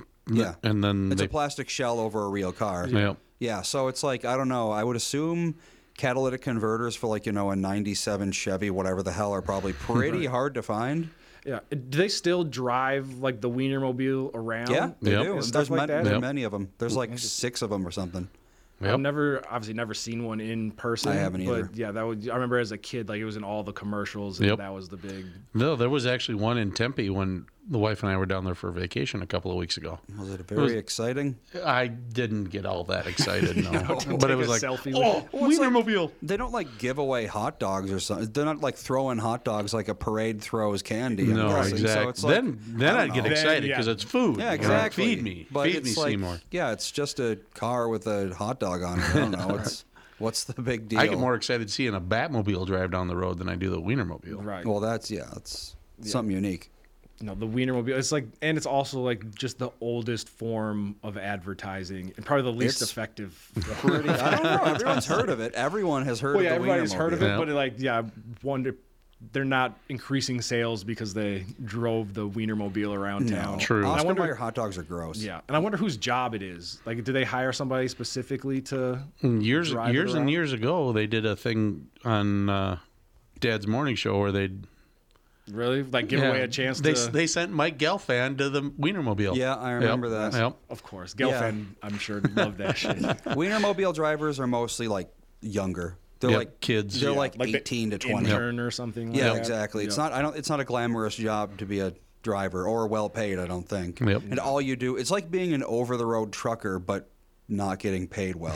right. so you know, And it's it, and like at least if you because Red Bull has like cars that Yep. they have that look like a can Oh, do that they? they drive around, but they'll like go building to building, like give out samples Yep. and like Well, that things like makes that. sense, yeah, But yeah, you're not giving out. free That's hot their little dogs out sales them. car yeah, thing, You're yeah. not, you're not giving free hot dogs. If they want to get with the times, they got to turn the Wienermobile into a food truck. That's yeah, that's there what they you should go, do. and then they can cook hot dogs and sell them. Yep. Or Uh, give them See, out. and I'd be followed in wiener because I, I- well, obviously I like to eat, so it's I don't know, like I don't, I don't think they're that gross, but they do make me feel gross after I eat them. well, I suppose I can see that. and yeah, and it's just like I think also like, it's a hot dog. Like it, just Yeah. the fact of what a hot dog is isn't necessarily the greatest. little the hot dog, leftovers little, of the animals, little yeah. But- mustard, some relish. But in oh, the see. summer, yes, there's not much better than a hot dog. I don't know. You think a Polish person would say bratwurst or uh, you know something like that? Well, yeah, those two. I mean, obviously, do I look links. like I'm fussy, Andy? Come on. well, that's true. I don't know. Give me a bratwurst any day. But I'm mostly German, so that's. Oh, know, there you go. it makes Sauerkraut? sense. So, oh yeah, Oh, yeah. bratwurst and sauerkraut. Mm. oh My, yeah. my wife cannot stand sauerkraut. I can't. I can't do it either. My neighbors growing up, like, loved sauerkraut. Like I'm talking about five gallon pails in the house where Oh, they would yeah. make their own sauerkraut. And I remember the first time I went in the house, it just smelled Yep. nasty. It smells and I was like. I, that just turned me off to sauerkraut. Can't It was so funny because my wife hated sauerkraut for years and years, and then she took a trip to Germany, and now Oh, she there's the real sauerkraut in stuff, the- huh? Yep. Yep. Now Yeah. there's sauerkraut again. Mm-hmm. Is it that noticeably better in Germany? I- Have you ever had? I No? I have not Oh, had okay. the. I'm. I can't sit in a plane for eight hours. Just kind of tastes Come on. like, I don't know, sour lettuce. It's really not. Because what even is sauerkraut? It's, it's rotting- cabbage. It's cabbage. That's Cabbage, brined cabbage Yep. in vinegar. Yeah. Yep. okay. It's like it's pickled cabbage, which That- it okay, doesn't that sound. makes sense. But it's like you know, pickles are a pickled cucumber, and they're delicious. So Yep. hey. Yep. But yeah, really good sauerkraut is really good, but Yep. really bad sauerkraut is it's really bad. really bad. it's one of those things. There's no in between, really. No, not really. No, I could never. It's just the smell for me. Um, but yeah, I don't know. What else you guys? Oh, Jeff from Woodbury, the Wienermobile gives out wiener whistles. Wiener whistles. So there you go. I guess there's a reason to be excited. Get that wiener whistle. Oh boy. Yeah, I think I've seen those before. Let me. Uh, I would love to have been in like Oh, yeah. the meeting. This is, is essentially just a hot dog shaped whistle. yes. Yeah. That's exactly what it Yeah. is. Yeah. No, I would love to have been in like the boardroom meeting where they're like, "All right, guys, I know. we need to figure out a we marketing get plan. The word out. All right, we're gonna have a hot dog car that's gonna hand out whistles. I guess if it works, it works. I mean, they must have had like you know, I don't know, maybe they had like a plastic shell from an event or something, and they were like, you know, I bet this would fit on a car. so, and have you been watching The Last of Us? I have not watched the show. No. Oh my gosh, you gotta watch the show. I have played the game though. Yeah, the the show is better than the game. You think so? I'll, I'll say that the game was and the game was phenomenal. Mm-hmm. Like probably the best video game I've ever played. But the show, even Yeah? if you and if, if anybody hasn't played the game, you don't have to play the game to enjoy the show. But it's phenomenal. No, it's basically it's basically like if you took all the cutscenes out of the game Yeah. and made them into a TV show. Yep. So it's not like a continuation. No, it's, it's- kind of like um they made an Uncharted movie, yeah. and that has nothing to do with the games really. Yeah. It's- Like the and the premise for the show is just like for anybody that hasn't no idea what we're talking about. It's on HBO Max. It's a girl that is in the middle of a zombie apocalypse that is immune to the zombie bite, Mm-hmm. and this old man is trying to get her across the country. In a Old post- man is the Mandalorian. it is kind of like the It Mandalorian, is- actually. It's yeah. Pedro, no, it's Pedro Pascal. Oh, it Oh, the actually actor? is. The, Yes. Oh, and it's the Oh, same kind of thing where it's the, it's the him taking the child. Yep. Yep. Yeah, so it's actually it's very similar. So if you want to see the zombie version of the Mandalorian, there you go. It's zombie HBO Max, Mandalorian. yeah. Perfect. uh, it's phenomenal. Have you actually have you seen the Last of Us? Dave? I have not watched No? The Last of Us. No, I'm. I. I don't know. I don't get into the zombie thing because it's like Well, just what- wait a week and they'll all die off and you'll be fine. What makes the Last of Us zombies interesting is that they're not just like standard zombies. You know, they die and they turn into walking corpses. They're infected with like a special kind of fungus, like a mushroom. Okay. And the mushroom basically takes over their brains and turns them into these like mushroom monster things. So it's kind of like I Am Legend, the zombies. it's and much I Am. more- It's a much lot more like I I Am Am Legend. Okay, But it's actually based on a real mushroom called the cordyceps mushroom, Well, which is- that's good. It would in ant. it only affects ants, Oh, thankfully. But when ants, um, when ants get infected with this mushroom, for some reason we don't know why, it compels them to climb like blades of grass and then like try to get eaten by birds because then the birds spread the spores. So it's like the spore mind controls these ants into spreading it. So if this So spore if it, ever, if it hit humans, it would ostensibly do kind of something similar. Yeah, I mean, I think you know, ants to human is a pretty big leap, but Right. you know, Yeah, so- theoretically, it could happen. Oh, so if it- oh, oh, go oh ahead. no, go ahead. Oh, I was gonna say, you saw what the ants did in the la- Indiana Jones in the Last Crusade. I mean, That's true. So if the spores ever mutated into the birds, then we would have mm-hmm. something to worry about. Yeah, exactly. Until then, we're we should be safe. Till then, we're all right. And actually, cordyceps are delicious. But yeah, Like the fungus cordyceps is Yeah. delicious. You've eaten one? you yeah, they're a uh, they're, they're an edible mushroom. oh, cool. They lo- they don't look terribly appetizing, but Morels don't look terribly appetizing, mushrooms really appetizing don't, either, yeah. but no.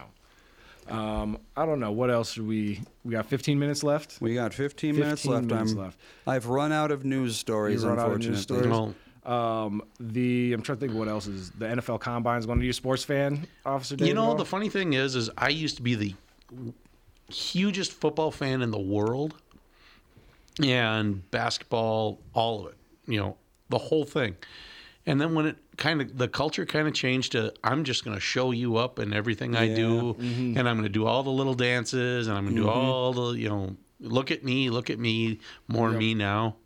I've really turned off on pretty much all sports except for hockey. I don't know because they so dang hard to score a goal. I think. oh yeah. And then you know, so they do a little dance and they all hug and then they go shake hands and they get back, to playing hockey. Yeah, hockey doesn't really have like a face of the team kind of situation usually. Right. I mean, like Wayne Gretzky is an obvious exception. Right. Yeah. Yep. But once you get to that level, it's like you're an all-time great. Like Right. That's Exactly. different. But Yep. yeah, hockey definitely is more team-based than Uh-huh. like basketball is the worst. Like I can't stand watching basketball during the regular It, season. it's funny No. because I used to be the hugest Michael Jordan fan. I would watch every game was a Michael I Jordan could fan. watch of Michael Jordan.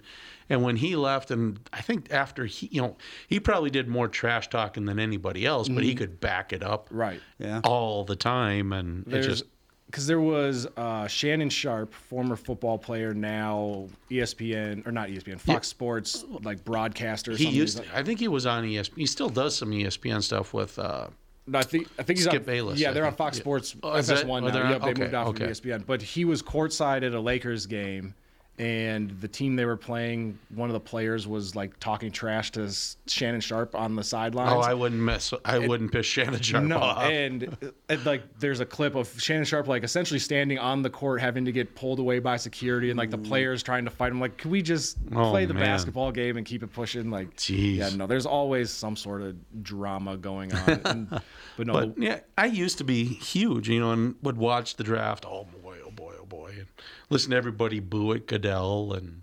Which I was. Why are we booing Roger Goodell? he never hurt anybody. Like, Uh, he's, not the just doing greatest his commissioner, job. right? Yeah, he's just doing his job. Right. He's got to put up with enough shenanigans, especially Exactly. like being in charge of. Because essentially, he's in charge of 32 billionaires that are Yep. all entitled, trying to run football teams. Like, Yep. That are in don't charge of 53 millionaires. And, Yep. Yep. Yeah. Yep. So yeah, I don't envy Roger Goodell at all, or any No, commissioner. no. Like, and then you have like Adam Silver, who's the commissioner of the NBA, that he just is like, you guys players do whatever you want. I'm, I'm good. I think for me, it's. I mean, it's Michael Jordan was obviously not a poorly play, paid man. He, No. I'm sure he made quite a bit of money, but by today's standards, they're making an obscene amount of money now, Yep. Yep. and that kind of makes it less fun to me. Yep. Yeah, it it's less fun because I feel like they they don't really care. Not that they don't care as much, but you don't get those rivalries because everybody's making so much money that Yeah, they're it's like, why do I care? I'm making Right. twenty million dollars a year. What you know? Who cares? and, Mm-hmm. and it's not necessarily that they're overpaid. It's just now that TV contracts and advertising money is It's all so the huge, advertising, Like yep. if you're not going to pay the players, it's just sitting in the owners' pockets. And Right. That too, yeah. Right. Because they make so much money off of advertising. It's like, well, you're already making you got a ten million dollar advertising contract. Why should I give you a whole bunch more money? You already have so much money, you can't even spend it. Yeah, and well, because you hear stories all the time of players that will be like only spending their endorsement money that they get, and they save all of their salary from playing because Mm-hmm. they're like, yeah, I'm getting paid. Isn't, isn't that what Shaq did? He sh- saved like yeah, and well, 'cause- all of his salary money and yeah, he he only got yeah he only spent like his like shoe deal money and stuff Yeah. like that, and because now well now he owns like. I think he's doing stuff with like the General Insurance. He owns like Yep. movie theaters, Papa John's Well, franchise. he's got residuals from Shaq Fu, uh, Steel, you know, Yeah. Shazam, Kazam, Kazam. Kazam, yeah, there we yeah, go. yeah, he's got uh, plenty of money from those really great and things he, that he was he in. does he does it though in a phil, phil, philan, philanthropic, film, yeah philan- something whatever. like yeah, yeah that gives his you money know, away. big words Yep. words are hard Oh, does he? Yeah, yeah, he- yeah, he's very very um He's community generous. Yeah, he's he's- generous with his money and time and like his kids well first of all they're all huge like Shaq is and he uh like DJs like EDM clubs all the time you'll see random videos of him in a nightclub just going crazy Weird. he wanted to be a police officer at one point where he, I think he was trying to be a detective and everybody was like Shaq we know it's you, you yeah can't- you're not, going going to hide from Yeah. anybody Oh, buddy yeah. Yeah. Well, you're seven foot one. It's kind of hard to Yep. hide at all. yep heck it's hard enough to hide at 6'4 300 come on So, Oh, yeah, yeah, so hard, I'm to miss, hard to miss you. you t- the door opens and it was like there's just a Mm-hmm. shadow that comes into the room. And we are back with Stretch's picks. You know, Tom, uh, there's a lot of analysis that goes into these picks. Yeah? And uh, I highly recommend betting, of course. I always recommend betting. Yeah, absolutely. So who's winning this thing? The Kitties, the Pack, the Bears, or the Purple? None of the above. Those are all the teams in the division. I know that. Well, who's your pick? Uh, I'm going with Sabre Plumbing, Heating, and Air Conditioning. What? It's not a football team. I know, but it's a hell of an HVAC company. They do the most thorough system tune-up in the industry. Sabre is one of the largest Bryant dealers in the state, which means you save. Yep, I'm going with Sabre, Sabre and Bryant, doing whatever it takes to keep you comfortable. It's also the smartest time to call and schedule your furnace tune-up with Sabre. Get the most thorough tune-up in the industry from the people who keep my home comfortable. Oh, uh, one more thing, Tom. What's that? Visit saberheating.com. But no, yeah, sports is definitely not the same. And It's it's, not like it used to be. No, there's not those big robberies. And well, Michael Jordan, what made probably his most impressive about him is one, he had a huge gambling problem that probably would have derailed most people's mm-hmm. career. And then you hear stories all the time of him going and playing like in Boston and then driving in the middle of the night to Atlantic City to Yep. go gamble till Yep. 8 a.m., hurry up, drive back, and still drop 40 points and make everybody look like they don't know what they're And doing. if you can walk the walk you can talk the talk I type of thing suppose. yep I thought you were going to say, and two, Space Jam. Yeah. Oh yeah. Space Jam. Of course, Space Jam know, was amazing. Space Uh, Jam. The second. Ver- have you seen the second Space Jam with LeBron James? No, I heard it's not s- It is so terrible. good. Yeah. Terrible. Like, and I mean, if you watch the old Space Jam, it's not gonna. It doesn't hold up. It's obviously. Well, no, it's not the best movie ever No, made. It's but- just a bunch of like, you know, look at this cartoon kind of thing. It's funny. Yeah. But uh, the second one I've heard, it goes way too hard on the cameos and references. Mm-hmm. It's like nothing but a long series because uh, who owns? Is it Warner Brothers? It's Yeah. got to be Yeah. WB. So basically, they just crammed every single IP that they own into this movie. oh So it's like they'd be talking, and then all of a sudden, like Rick and Morty would just show up out of nowhere. Yeah. And you know, he'd be like wubba lubba dub dub and leave. It's like, what the hell was the point of that? or it's like, you know, the first movie, there was plenty of references, obviously, Mm-hmm. but they seemed to kind of like have a point because there was fewer of them. Yeah. 'Cause wh- back then, it was basically just like Looney Tunes. Yeah. And maybe Yep. a couple other things. Yeah. The first one was definitely more subtle with with all of their references, and whereas the second one is more in your face and. Yeah, which is how things are nowadays. All, all the references to everything, they're always very like, this is a reference. And you're supposed to like it just because it's a reference. Yep, yeah, where like it's almost like the actor will break character and like look at the camera like, eh, Yeah, eh? you remember See, that you get what happening? we just did there. I bet you remember that part. No See, i gotta defend my beer again with you now Oh, that I'm that's right. I was now that i'm sitting Hamm's? across I the was- table I was gonna you say I should have brought a Hamm's in here. Oh yeah, you should have. it's actually There's a liquor store pretty close to here. Go pick up some Hamm's, probably. on, on Sunday, the Medina Ballroom had their uh, Hamm's show. There's a there's actually a Hamm's club, really? and they oh yeah, and these guys are serious. But Hamm's has all this memorabilia from you know hundred years of whatever that. And Wall, you know Wally the Beer Man. Yep. He actually comes to this ham show. Oh, okay. There's pictures of him walking around, checking. Hamm's is going to be 160 in two years. Wow, I didn't realize it was So, that old. hey, Oh yeah, it's been around forever. And It sure St. Paul beer, and it was always my dad's brand when he was a young man, I guess, and so now it's kind of become mine for some reason. I don't know why, but yeah. So I was gonna, I was gonna give you a little grief on that one for that one. I don't think they'll let me into the Hamm's Hamm's club anytime. I'll have to. I'll weasel my way in there. Uh, Well, so, at, have you been to a Hamm's show show? Yes. Like what? What is it? Is it just a party where everybody drinks Hamm's? No, actually, it's Just let's all drink Hamm's in a room. Well, they they do sell Yeah. Hamm's at the Medina Ballroom. They bring it in special for this, but um, all the years of memorabilia, people collecting the memorabilia Mm-hmm. and all this other stuff. Literally, the place is about this much room to walk in between tables Mm-hmm. of people who have stuff set up, tap handles, and it's not necessarily just Hamm's. It's Schlitz, the old Schmidt Brewery, that kind of stuff.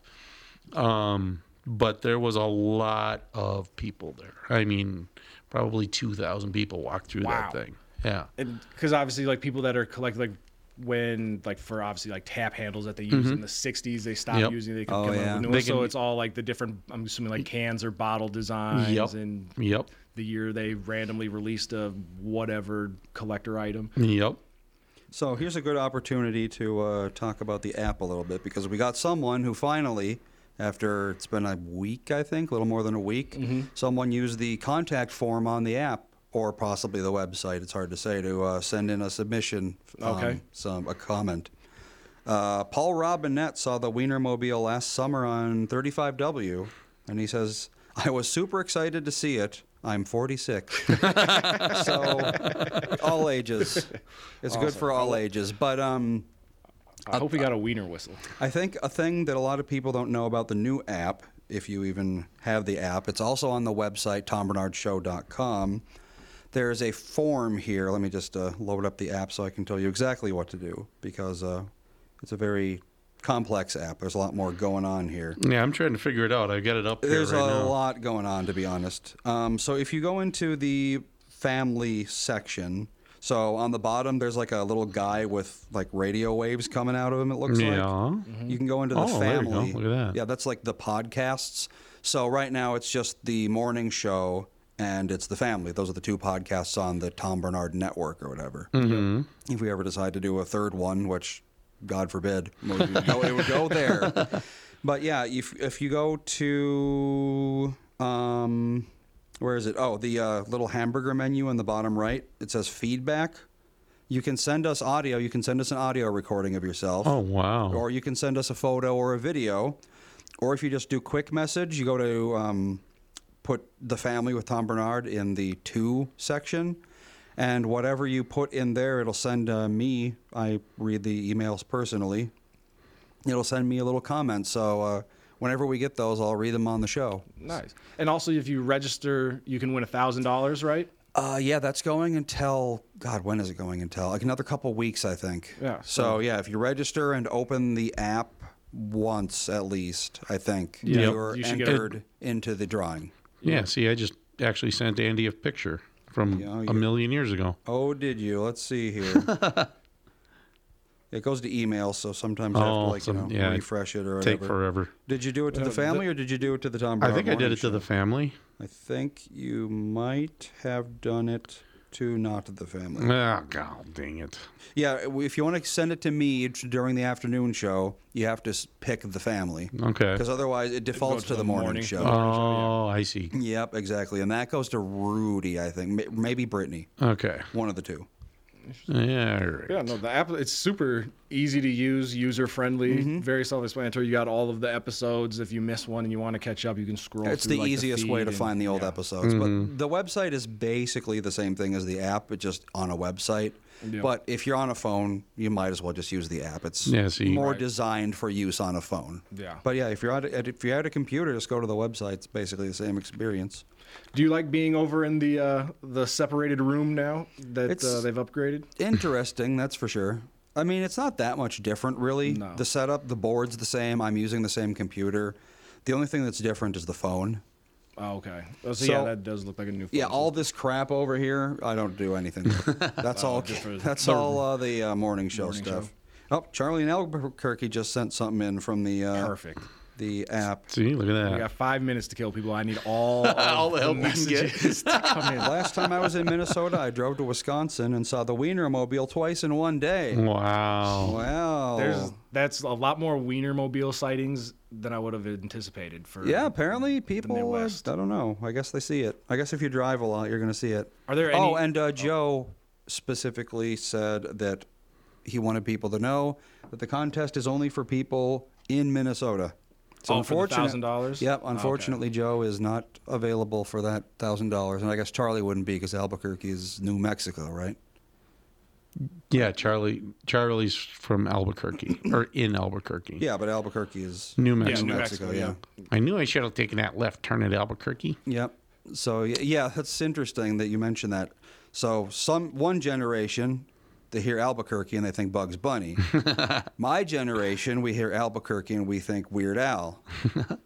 But I'm you're probably too young to. I would say I don't. I'm not familiar with the Weird Al. Like I know who he is, but I'm not sure about the Albuquerque reference. Or just go to Oh, YouTube, wow. search, search search Weird Al Albuquerque. It's uh, it's basically like a long rant that's been kind of made into a song, but Oh, not okay. really. It's very it's very like you know '90s, early 2000s kind of humor. Yeah. So, Nicole Lewis, glad we decided to do a show today. Yes. Thank you, Nicole. Nicole. Hey, we got- we got- we positive got an feedback. We got Yes. positive I was like- feedback. Up, Derek Dehart. I haven't heard from him in a long time. He used to call in all the time. Good show today. Perfect. That's, Wow. That was I was like, the show is either going to go just fine or it's going to be a disaster, and I'll never I get asked back. I was J- wondering JV which way it team comes go. through. Well, and then I saw the guest, and I was like, so he's on a teen drama kind of thing. What Yeah. the hell are we going to do? But then it turned out he was actually on all sorts of stuff. He's a musician. Yeah, Yep. I think and that he was a good interview. Yeah, I think it went good. He had a, he had a lot to say, and he actually like was in like relevant stuff. To, Yeah. At least to me, so I think it was he was fun to talk. And he, to. yeah, he he was was- happy to talk about it, Yeah. about all the other stuff. Yeah. And he Like- mentioned uh, in the early days, you know, before he got recognition, because the Mm-hmm. first thing I think this big break was probably The Office, if I had to guess. When was Nashville? Nashville was more re- definitely more recent. Okay, so yeah, The Office. Um, when he was the branch manager at Stamford, that was like probably his first really big role, if I had to guess. I could be wrong, but back in '96, he was in Star Trek Voyager. So if anyone out there is a big Voyager fan, he was um, the episode where B'Elanna, when she goes to sleep, she like has this dream about a Romeo and Juliet kind of situation where she is this uh, human-ish girl, and then she's got like you know the star-crossed lover, and then it turns out they're part of like a civil war and that sort of stuff. I think it's actually one of the better episodes of Voyager, and he played a, played a major part in that. Yeah, because I think he did like seven episodes on The Office or something like that. Yeah, something like that. There was it was only one season Yeah. basically. Yeah, Jim uh, transferred over to Stamford for whatever. Oh, it was because he like Pam was getting married and he couldn't stand to you know like watch her get Oh, married to someone else. So he left. He went over to Stamford. Um, that's where the character Andy Bernard showed up. So uh, there you go. That was an interesting year when everyone was like, "Hey, you're like that guy on The Office." but yeah, he was the branch manager of Stamford, and he had some. Uh, one of the funny uh, scenes that he was in was when they were all playing Call of Duty in the office. Because remember, like, I don't know if they still do this at like in corporate situations, but they'd have like you know. We all got to play a game together to build rapport. Oh, that sort yeah, of like thing it's going to tell me what type of person you that are. That was like yeah. a really big thing back then. So yeah, they were all playing Call of Duty, and um, Jim picks the sniper rifle, and they all like started threatening to kill him in real life because you don't pick the sniper rifle on this map. No, you got to pick the machine gun. You're Yep. gonna make us lose. Holy crap! I- We are getting a whole lot of feedback we're from popular. the app now. Yeah. we're popular. no, I Oh, want. I finally just got your image. Yeah, So I you finally send sent it to the right one. Oh, okay. Oh, You yeah, know, there you go. There's you and Dad. Mr. Technology Incredible. is hard. Technology is difficult. Lo- Lori Freeman has never seen that damn Wienermobile, and she's 57. There's still time. Lori. So you'll get to, yeah. you'll find it someday, Lori. One day, yeah, half the uh, half of our feedback's about the Wienermobile. I guess it's a big thing in Minnesota. Jessica Mueller, you guys did great. Gave me Thank you, something to listen to on my day off. Woo! Well, we thank you for spending your day off with us. Yeah. Oh, Charlie, uh, Albuquerque again. There's a weird law in New Mexico where tripping a horse is a misdemeanor. but I can see that because if you trip a This horse, rude. That- there's that a- can hurt somebody. There's a good chance that you're going to break its leg or something. Yep. So it's and once a horse's leg is broken, Yeah. it's pretty much you know you got to Done. put it Yep. down. And I would say, yeah, at that point, they probably consider it like animal abuse or. Animal cruelty, There you go. I There mean, you damage to property, Yeah. even really. Yep. It's, Right, yeah, know, depending on what horse it is. It would be it would kind of be like slashing a tire, you know. Yep. It's kind of same thing. But yeah, horses, people don't realize their legs are like just they're so big that if one of those bones breaks, it basically never heals right. Right. Yep. It, it, 'cause- and horse is just a weird built animal, just so top heavy and like these tiny little legs on this huge, Mm-hmm. powerful frame. Like, Well, their what their legs are designed specially so that they can lock, so that they can sleep standing up too. Jeez. oh, really? I- Yeah, humans. We lock our legs, we pass out. Yeah, we, we either yeah we either pass out or we end up getting like yeah, knee damage or something. Well, all right. I think we did we're it. I think That's we're done with the 12:30, boys. feedback. Twelve thirty. Is yeah? Is there anything in the feedback to send us off? No, no more feedback. We got all of it. It looks like. Awesome. Well, Cool. we want to thank everybody for sticking with us on this up and down ride and adventure that was the Yeah, Tevin cobbled Andy and together. Officer Dave experience. The Cobbled JV together team. last night. Yeah. Yep, yeah. But uh, yeah, hopefully next time that uh, Tom decides to take everybody to uh, Florida and leave us behind, we can more do of a this heads again. up, yeah. yeah. Yeah. a little bit more, heads up, but I think it went well. Yeah, It did. It was fun. Uh, tomorrow, Thanks for- Tom's not going to be on again, uh, but Jimmy Francis, I believe, is bringing someone in. So uh, cool. And if you listen to the morning show, it'll be Don Shelby. Don Shelby, tomorrow yeah. So and Friday. I'm we're going to try to get Don to stay after the morning show. I don't know if he can though. It's- Okay. I don't know. if- We haven't even really talked to him. I need to. Do you have his number? Me? No, no, I'm not that popular. no. Well then, yeah. I guess I don't know. You better you better hit up Dad, I guess, Yeah. Andy. No, but Dad's not going to be on. No, but he to I suppose Don's he, no, but he's number. uh, riding. Uh, it's a small world right now, so. Yeah, you think so- he's you think the plane has landed? No. he, You just- he did the show. But he will be tomorrow. you just tell Don that it's part of the deal. He has to stay for. stay for the What do you think podcast. we're He'll paying you for? Yeah, yeah. If we are paying you, I don't actually know. But I guess, yeah, that's all we've got for you guys today. Everybody, enjoy the rest of your Wednesday, and we will see you tomorrow on The Family.